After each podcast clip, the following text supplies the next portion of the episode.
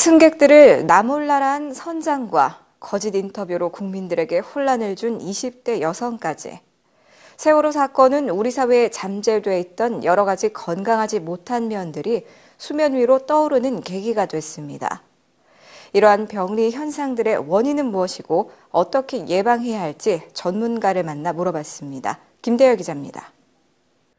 세월호 사건은 우리 사회에 내재되어 있던 여러 가지 정신병리적인 측면들이 한꺼번에 드러나는 계기가 됐습니다.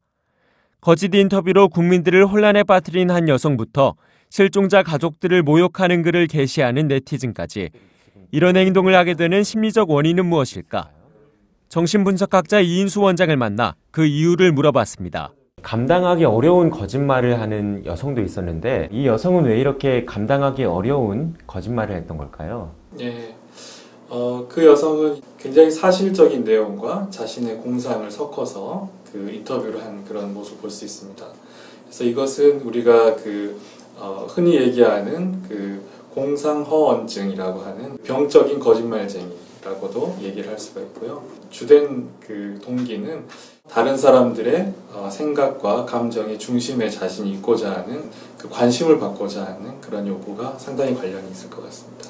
주목받기 원하는 심리라면 일부 네티즌도 해당될 것 같습니다. 누군가를 강하게 비난하고 또 굉장히 그 비하하는 발언을 하는 분들은 대부분 자존감이 굉장히 낮은 경우가 많습니다.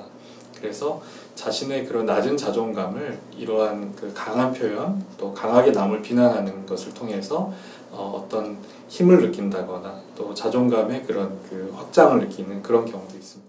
한편 국민들이 분노와 무력감을 극복하기 위해 심리적 희생양을 찾는다는 분석도 있습니다. 세월호 선장과 같은 특정 대상을 비난하면서 무력감을 잠시나마 잊을 수 있기 때문입니다. 어, 국민들이 지금 상당히 좌절감에 빠져 있고 또 상당히 분노하고 있고 이 문제를 일으킨 사람에 대해서 공격적인 감정을 갖고 또 그런 사람들을 강하게 비판하는 것이 그런 무기력한 상태에서 벗어날 수 있는 방법입니다. 이 원장은 일부 언론이 자극적인 보도로 시청자들의 감정을 자극하고 이성적 판단을 방해하고 있다고 지적했습니다. 이에 대해 교회의 목회자들이 나서 성도들이 우울감에서 벗어나 이성적 사고를 회복하도록 적극적으로 도와야 한다고 말했습니다. 교회나 교회 지도자들도 어, 이런 감정적인 대응이 아니라 좀 더 침착하고 이성적인 접근, 그런 합리적인 접근을 강조해 주시면 좋을 것 같습니다. 이 원장은 근본적으로 사회의 윤리의식 수준이 높아져야 제2의 세월호 사건을 예방할 수 있다며 교회가 사회의 성숙과 정직성 회복을 위해서 앞장서야 한다고도 전했습니다. 적당한 거짓말이라든가 또 그 안전에 대한 불감증을 보인다거나 이러한 문제들은 분명히 윤리의식과 관련이 있습니다. 교회에서도 어, 이러한 양심적인 그리고 그 정직한 그러한 어, 사고나 또 행동을 강조하는 그러한 교육이 저는 중요할 것 같다고 생각이 됩니다.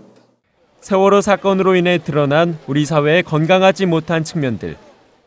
잘못된 부분은 인정하고 극복을 위해 노력한다면 지금의 좌절감은 성숙한 사회로 나아가는 동력이 될 수 있습니다.